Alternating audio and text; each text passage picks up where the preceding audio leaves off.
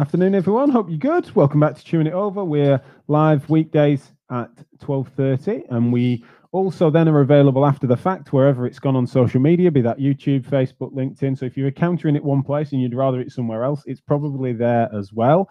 We also then put the audio onto a podcast stream, so you can access it on your podcast apps, whichever you use, Stitcher, iTunes, Spotify, et cetera. Many thanks to the people that feedback after the fact. Probably about seventy percent of listeners listen in their commutes afterwards, et cetera. Uh, but because of the conversational nature of the show that we're doing, they then want to feed back and stuff afterwards, which is great. And we try and feed that in, and we definitely integrate those topics that you want us to cover into future shows. And then people tune in at lunchtime if they can do. Today, I want it to be certainly lots of participation. Whenever I have a guest on, which I do again today, it certainly means that you guys are a little quieter on the chat function, which is fine. But definitely on this one, I know... I know the lady I'm about to introduce is someone that really wants to hear your views as well as, as I do. Um, and so we're going to have a chat about why Becky and her colleagues feel that this is a time to be talking about massage and manual therapy, but in a different context than the circular arguments that have been happening over the years. And I suppose it's also given insight as to why we're joining that fray in a more obvious and vocal fashion, and partly inspired by her and her colleagues. So may I introduce to you in a few clicks, Becky DeMott-Horton is here. Becky, can you hear me? I can. Hiya. Fantastic. How are you doing? I'm all right, I think. Yeah. It's been a mental few days, as it has been for everybody, but absolutely. I think I've pretty much just figured out what way's up, and I'm yeah. still here, so yes, it's absolutely. all good. Yeah, well, I think we'll probably come to talk a little bit about that, no doubt, but, uh, without getting into the, to, to the nitty-gritty of it too quickly. Tell the audience that might not know about you, who you are, And, and, and what are you doing talking to me now? Okay, cool. So I'm a soft tissue therapist. Um, I trained uh, about two and a half, three years ago. So I'm relatively new to the industry. I trained with Anna Maria Mattieri um, up at the, it's up for me because I'm in Cornwall, but it is only in Exmouth. So the, for the rest of the country, it's down in Exmouth. Um, uh, I did the I S R M level five qualification. I've been working down here. I've got my own clinic down here, which is actually in a bit of a state of flux at the moment.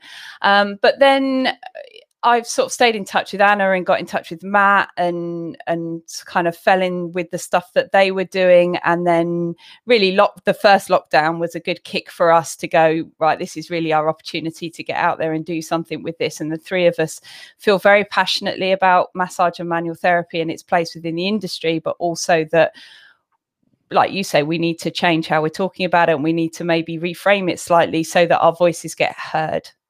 So let's talk about why the time is now, because I think that's a good touch-off point for us to sort of talk about it. And and, and I know we've had many a conversation off-air, um, as well as you guys then just being, to be honest, I've been a bit upset because you've hardly needed me and team, really. You guys have just flown with it. But I thought we'd be more involved, and and and uh, yeah, you've you've you've been tutorless in many ways. But tell folk and and probably tell me and remind me a bit about why the time is now, because you guys have been pretty vocal and and, and provocative in the, in all the right ways. But you, there seems to be a sense of urgency to some of the things you say. Yeah, I think I think COVID Um, has been an opportunity for us in a way, actually. It's brought the industry together in a way it's never been brought together before. Um, we, the the fact that the manual therapy and massage, you know, everything kind of other than physios, osteo and chiros is unregulated. So it's very fragmented. Um, and that's never really shown up as an issue before until COVID. And then all of a sudden, the fact that we had no cohesion as an industry was a hindrance to us. Um, so I think, We we felt we wanted to get out and say this for a long time, but maybe maybe the interest wasn't there, maybe the platform wasn't there, because it, it was kind of a bit easier to just go, well, I'm I'm all right doing what I do in my association that I'm in or within my qualification, and I, I don't I don't need anything else. This has shone a light on the fact that we aren't recognised in the way that we'd like to be recognised. Our value has been questioned. Our place in the industry has been questioned, and it's given us it's given us the opportunity to explore that, and for people to want to hear, you know, the stuff that we've got to say, because that they feel like maybe they need some help in finding their place. Mm, no, that's been fascinating, certainly, and I think. What's interesting, because the, the Massage Collective and now the, the Massage Matters pod, podcast run by you, Matt and Anna Maria, um, the, the, the reason why I, I don't like to, you can talk to any of the three of you about any of the topics, but admittedly for me, I've delineated it this way in the early stages, and why I wanted to talk to you about some of the specifics is because Matt, admittedly, you know, he, he, if I wanted to zoom in on some of the nitty-gritty of the evidence, as well as we had him on the show a couple of weeks ago, for those that haven't seen it, and we really got stuck into what it means to, in, in a philosophical sense, and what that means in terms of its position. And whilst I know full well that you can riff on similar things, similarly, it just felt like that's something that that's admittedly is so his wheelhouse. Anna Maria, huge inspiration to me in the way in which she sort of sees that big picture, policy, but also the business aspects of it, as well as being, of course, close to that stuff, and a huge passion for how it, what it means sociologically. And definitely we're going to talk about with her on this show and elsewhere about those sorts of things. I consider you, rightly or wrongly, to be someone that is just so in touch, your fingers so close to the pulse on the grassroots. And I think that sometimes speaks to the fact that you're relatively new to it, but also have, seem to have, uh, have, have had your mind open to the position of, of, of you and people like you in the industry in such a way. So I definitely want to really focus on that uh, here. I wanted to ask, as well as that framing, does that feel a, a sort of appropriate place that you see yourself in this in this conversation, not just me with me now, I mean the broader conversation? And if so, how relevant is the, the, the timing as well as your position with your colleagues? Yeah, I think you're spot on. And that's why I hope the, that's why people enjoy listening to Anna, Matt and I. And that's why we work as a trio, because we've all we've all got our different strengths. And, and like you say, Matt is just mind-blowingly intelligent. I'm exhausted from every conversation I ever have with Matt. Um, and Anna has her wealth of experience in teaching, and Anna's Anna's great strength for me is that she's been through all this process of change, and she's had to adapt the way she not only practices herself, but the way she conveys that to her students. I've come in as um, a complete outsider to the industry. I had no background in this whatsoever. Um, And yeah, it just, a lot of stuff that went on didn't really make sense to me. I was lucky enough to be taught by Anna. So from a very early stage, it was an evidence-based approach um, without being too heavily academic.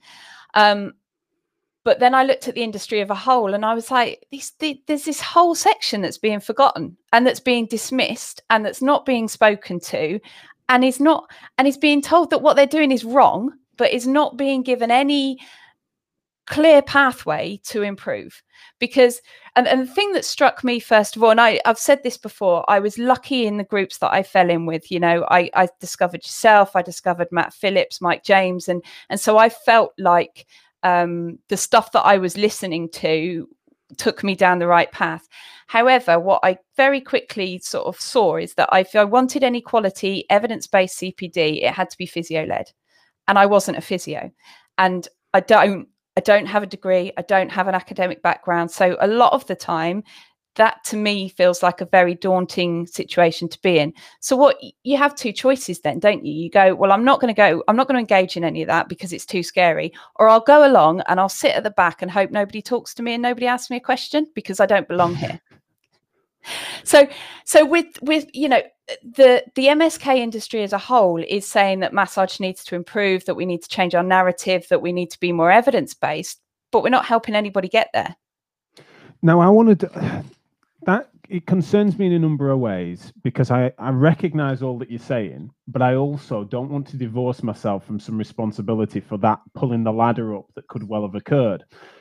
And, and, and, and I'm, yeah. You know, typical narcissism for me to sort of make it about me for for a second, but do you think me and team at times have been have contributed to some of those negative forces that have sort of pulled that ladder up, or has it always been at least accessible enough? I think I think perhaps some of that depends on the therapist that's accessing it. I, I was a newbie, and I, I, I always found I didn't feel that you were pulling the ladder up from me. Now, whether that's just because I'm a bit thick-skinned and broad-shouldered, and I could accept some of the criticism that I was hearing, and occasionally just some of the out-of-hand dismissing a whole area of the the industry, um, maybe that didn't bother me as much as it does do some other people. I have heard, and I'm not going to shoot anybody down because I think it, what everybody does is great. It, it talks to different people, but I have had some therapists say, oh, I just won't listen to that because it's not relevant to me, or they don't like manual therapy, or and and and that's where I feel then they're missing out, because it's like, well, can you accept that criticism? Can you accept their point of view and just take from it what will help you? So I've I've not really answered your question there. I think I think maybe yes, sometimes you have, but it's not been deliberate, and it's not been in a in a Sodom, let's not worry about them way. Mm. It's been in a, this is our area of expertise, and this is what we're going to talk about. And actually, why would you why would you talk about massage? You're doing a physio podcast, you know. Wow. It, yeah. it, it, so but what I what rather than criticize um yourselves or anybody else that's been aiming at that market, what what worries me more is that there was nothing filling the gap in between. So you can you could go on a course to learn how to release someone's fascia, or you can listen to some physio-led stuff. So there's nothing bridging that gap. And, and it shouldn't be purely down to physios or osteos to be delivering quality C P D to manual and massage therapists. There should be some good enough educators in manual therapy that we can do it within our own field. And yes, draw on the stuff that you guys do. And, and, you know, especially for us as soft tissue therapists, we don't just do manual therapy. We do a lot of exercise rehab, lifestyle stuff, you know, the, the kind of stuff that you guys mm. do, although in a slightly different scope of practice. So yes, from that point of view, we, sh we should be listening to your stuff, and we should be understanding it and accessing it. But there should also be that middle ground, and there should be stuff coming from massage and manual therapists that is good quality and is evidence-based. Yeah, well, I'm, I'm I'm pleased to hear it. And as I say, I, I wasn't meaning to suddenly make it all all, all sort of all centric in a sense. Not even me, just generally thinking about what our our interaction with it with it has. I think that there's, uh, and I'm glad that you feel that it'd be more of a mischaracterization or misunderstanding of a position that would would sometimes isolate people than it being that we've ever been utterly dismissive. Because it's kind of that, and this is one of the things that's really, you know, you guys have really changed me on, is that it's been the first time I've heard people from in that side of the industry that have then spoken and saying, we agree with you wholeheartedly, or at least want to engage with the, the, the concern you have over the inference of mechanism of effect of our interventions, but we don't want to throw the baby out with the bathwater, which has kind of always been at the heart of it, as someone that, yeah. that has no has no particular beef. And especially when the, I think it's a category error when people are particularly against manual therapy. When you get into the weeds on it, we always seem to reveal the fact that it's like, well, if you define manual therapy by its its worst characteristics, then I think that most sensible evidence-informed massage therapists are against that style of manual therapy. Absolutely. It's the inference of what you're suggesting to patients. So when we sort of spell that out, I think it sort of seems to be a uh, an appropriate thing.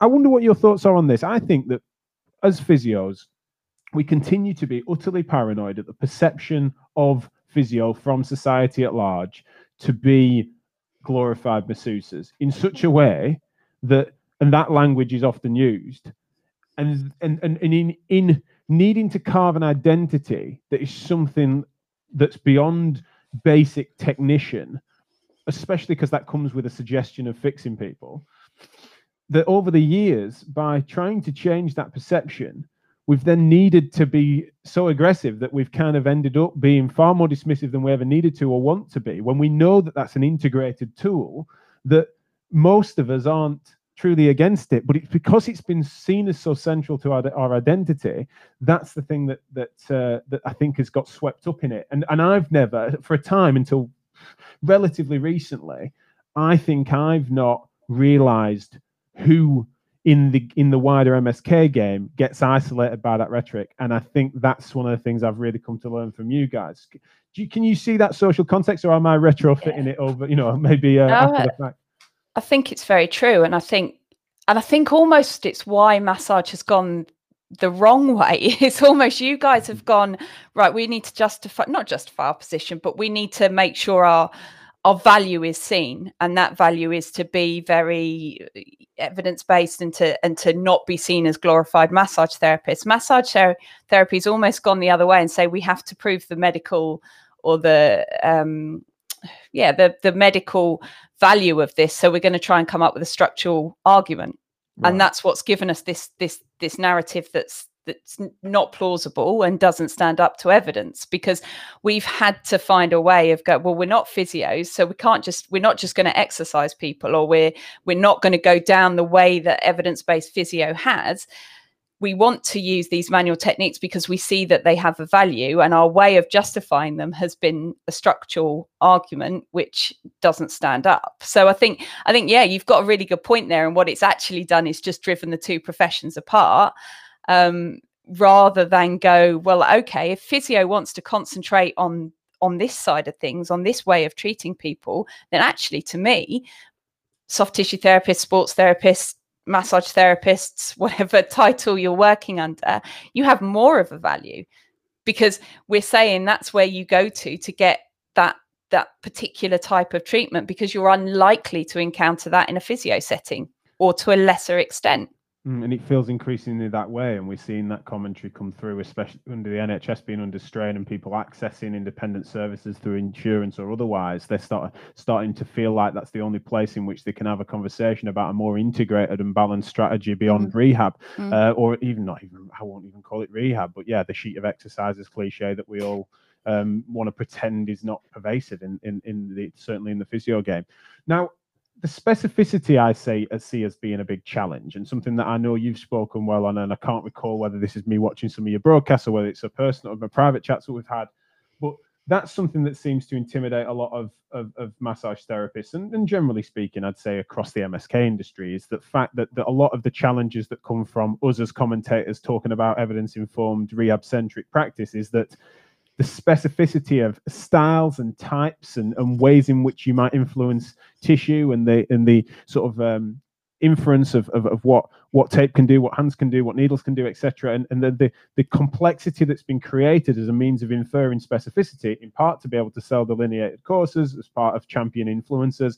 But generally speaking, that that that has been something that, when we talk sensibly about what it means to be involved in, in in massage therapy, the sensible sort of, I argue that the right answer to it comes from you guys that are challenging that that specificity, or that the expertise isn't there. The expertise is in the person-centeredness. Yeah. How have you gone about that journey? Because I I don't feel like I'm the right person to be able to speak that language, because I've, I've been in that situation. So did that threaten you, and how did you transition out of that? I did. Even as me, even for me, who's someone who's trained fairly recently, and I've not invested, you know, I invested a lot of money in my initial course. I've not invested thousands and thousands on C P D or trademarked courses or anything like that. Even me was like, well, why did I learn all these techniques then? What what was the what was the point in that? So it is a difficult journey. Um, and it's the frustrating thing is that that specificity of modality has, I believe, led to this very structural outlook. I've had to justify teaching you. If I want to teach a course purely based on one specific modality, I have to give you a justification as to why that works over every other hands-on modality. And that has to, there's no other way that can be than a structural explanation.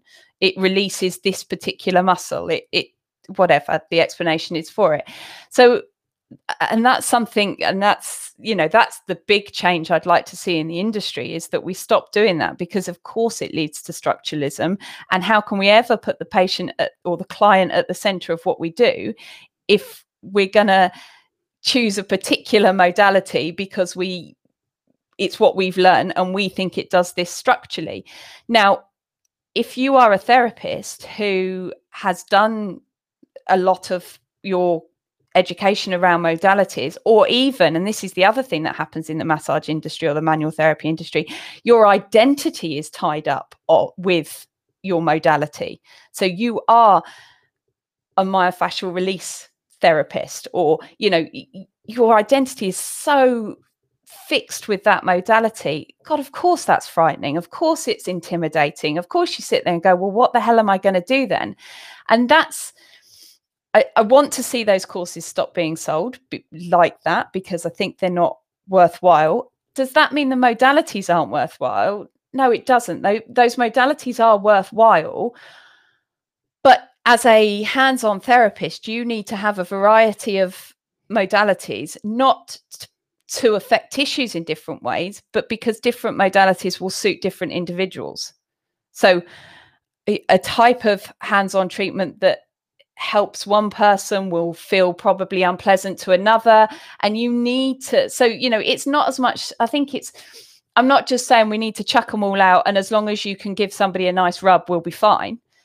You know, you you need a variety of modalities. You need lots of different strategies of of using your hands and treating different um, symptoms and things like that.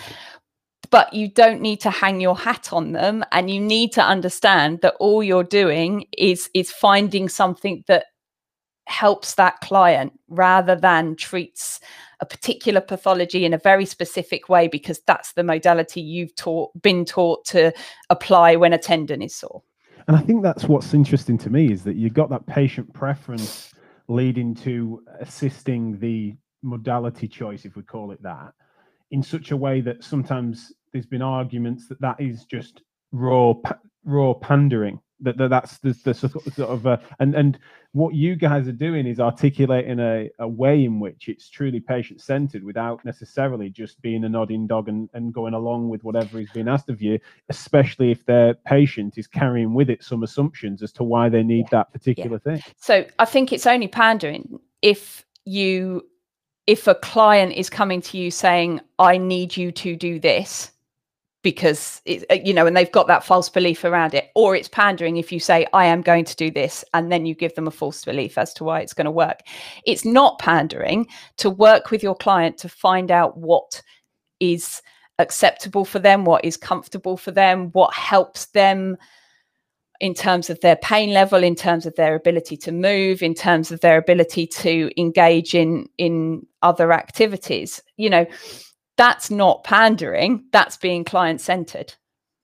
Yeah, absolutely. I think what, what fascinates me, and I want to get to a, a couple of bits of policy sort of questions as well towards the end of this, but I do want to come to some questions that have come in. We've got a chunk of a live audience, so I want to ask you a, a direct question to those that are watching live as to what does, what does, would you, would you feel a position is currently of massage within the M S K industry? That's what I want to ask you, is where do you, where do you feel it is? Now, Becky, don't you answer that just yet. I'm asking the audience to, to check, put into the comments wherever it might be, and it'll come to us. Uh, I want to know where you feel it, uh, it fits. One of the things that we've got a cluster of questions here from David Polter, who's come through on Periscope on Twitter. He said, is, I want you just quick fire if you wish, is massage manual therapy? Is manual therapy part of massage? What is soft tissue therapist? I think there's some rhetorical questions there, but sod it, let's try and answer them. What's your take? It's all different names for very similar things, isn't it? I, um, you know, what what is, okay, so what is a soft tissue therapist? Someone who addresses soft t or pain that is as of as soft tissue origin, maybe. Mm. I don't, you know, that would be a very crude, I'd say it's not just that. Um, is massage manual therapy? Is manual therapy part of, I think those two words are interchangeable, to be honest, because right. you're laying hands on someone. You know, maybe we just need to, I know it all sounds a bit dodgy when you start saying, what's your profession? Oh, I'm a, I, I put my hands on people. But essentially, essentially, that's hands what... on people for money. Yeah, yeah. They get lumped into far too many things, wouldn't you, by that? But, in, in right. a massage parlour, according to Boris Johnson, but we, oh, we won't well, get into that. Massage parlour and, and things like that. Yeah, that did come up. But, and I definitely but yeah, I think, I think all those types, and again, this comes down to the fact we're an unregulated industry. So if you want to sell a qualification, or if you want to sell a C P D, you have to come up for a name with a name for it. And that name becomes that therapist's identity. I honestly, and when a client, so if I think about it, when a client asks me, what's the difference between you and a sports therapist? What's you, the difference between you and a massage therapist? Very little is the answer. As long as, and this, you know, this is this speaks to what you do you're doing with M S K R as well, isn't it? It's the difference is the therapist. The difference is not the the the name of the the therapy that they're providing. It's, are they a good client-centered, evidence-based practitioner?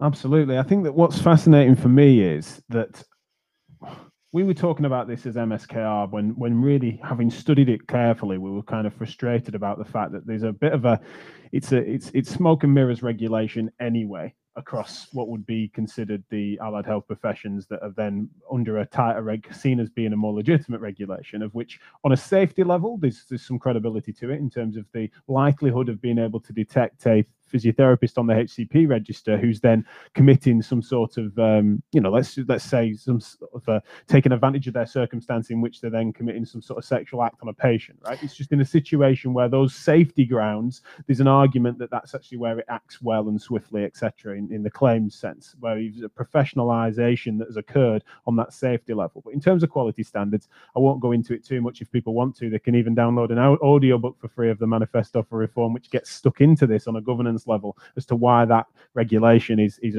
is paper rather than legitimate. But it's just something that I've come to realize, and why we speak the language of M S K therapist really as something that feels quite quite interesting to my identity, is because at the moment we're looking at a circumstance that, because of the legacy, and we understand why on a legal front, why in the moment when someone needs to say who can stay open, who can stay shut, what is the legitimate level of governance that feels like it's safe for the public. In that moment, you can understand some of the decision-making. But when people like us have been making this argument for a while and saying there isn't a there there in this regulatory framework, it's, it's foolish and we're not speaking sensibly about it, I end up in a situation where some of the therapists that I would send friends and family members, love friends and family members to, to see their M S K problems and feel confident in doing it, are currently not allowed to practice. When Cowboy Joe blogs up the road, who's full of shit but happens to have a the right certificate on the wall, who's done the degree that's technically on a register, which of course is more paper again rather than legitimacy, they're able to stay open and, you know, for me, sell sickness. It, it, that's what has somewhat radicalized me in terms of timing for wanting to work closely with you guys to say, and even put to bed some of the mistakes I might have made it, historically, me and team, where we've sometimes come across and worded this wrong, is that that for me is something that we need to lose any sort of identity-based tribalism around the industry and start thinking about what quality therapists look like, because it's really mattering at the moment, because it literally is who's allowed to A, stay open legally, B, be insured to then see people and feel safe and under that insurance, and three, the customer behavior as to even when it's legal and insured, the customer behavior is who to trust, who feels safe, et cetera, is being questioned. And so it just feels like that's why a time is now is is is for this conversation on a policy level. Yeah, and it, yeah, you're right, and it's it, it's highlighted all of that. What it's also highlighted to me as well is, and I, I've said it before, but if we if we want to be included in that, and, and we're all up in arms that the government, the way we were referred to initially, they did then rephrase it. Unfortunately, it seems to have gone backwards a little bit on this um, this legislation, but we're the only ones that can change that. And actually, this is an opportunity for us to show how professional we can be. You know, I'm not going to see you in the next four weeks to give you a nice, relaxing, therapeutic massage, because that would be wholly inappropriate. It's not essential. It's not. Um, it's not safe in a, you know, with what's going on in the world at the moment. But there are situations where I might have some value in helping somebody avoid using N H S services or continue to be able to live a, a, a life that's meaningful to them. So we actually have a really good opportunity to now to kind of go, right, okay, I'm going to show you just how professional I can be. And you think the only people that can be safe are physios, because, you know, I, I can be safe. I can, you know, I can put in appropriate safety measures. I can show clinical reasoning in why I'm going to see somebody and why I'm not. I'm going to show restraint in just seeing anybody who phones me for an appointment. So it's given us a great opportunity to go, I can be on that same level of professionalism.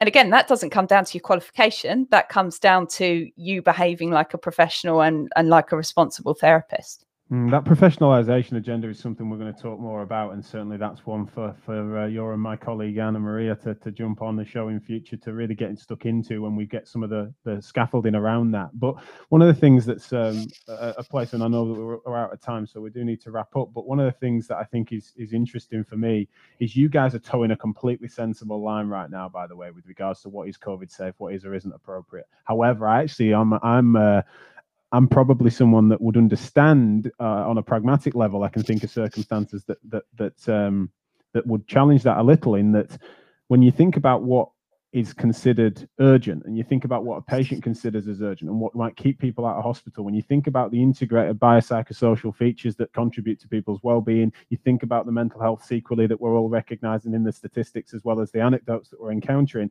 is that even something like a, a, um, a an hour with a therapist that you trust, giving a completely sterile and safe intervention that is a relaxing massage that might then keep someone from various different other downstream effects, I would argue even something like that is an incredibly potent intervention. And when you think about the fact that massage therapy, for whatever political reason, is something that, unlike arts therapists, drama therapists, music therapists, that happen to be small professions within what is considered an N H S England's A H P bubble for various reasons, is something that my my your man and your massage therapy colleagues that are working in oncology, you know, it's yeah, just that you think about the incredible yeah. Yeah. interventions that they're delivering that for, for arbitrary reasons are falling outside of the net, is incredibly distressing for me, and why I've become, some have argued, radicalized in this direction to say that we've got to scratch away. When you scratch away at these things, you realize there isn't as much substance there as people realize. And so I want to just encourage everyone to pay more attention to you guys. I would say that being involved in what you're doing with Massage Matters, but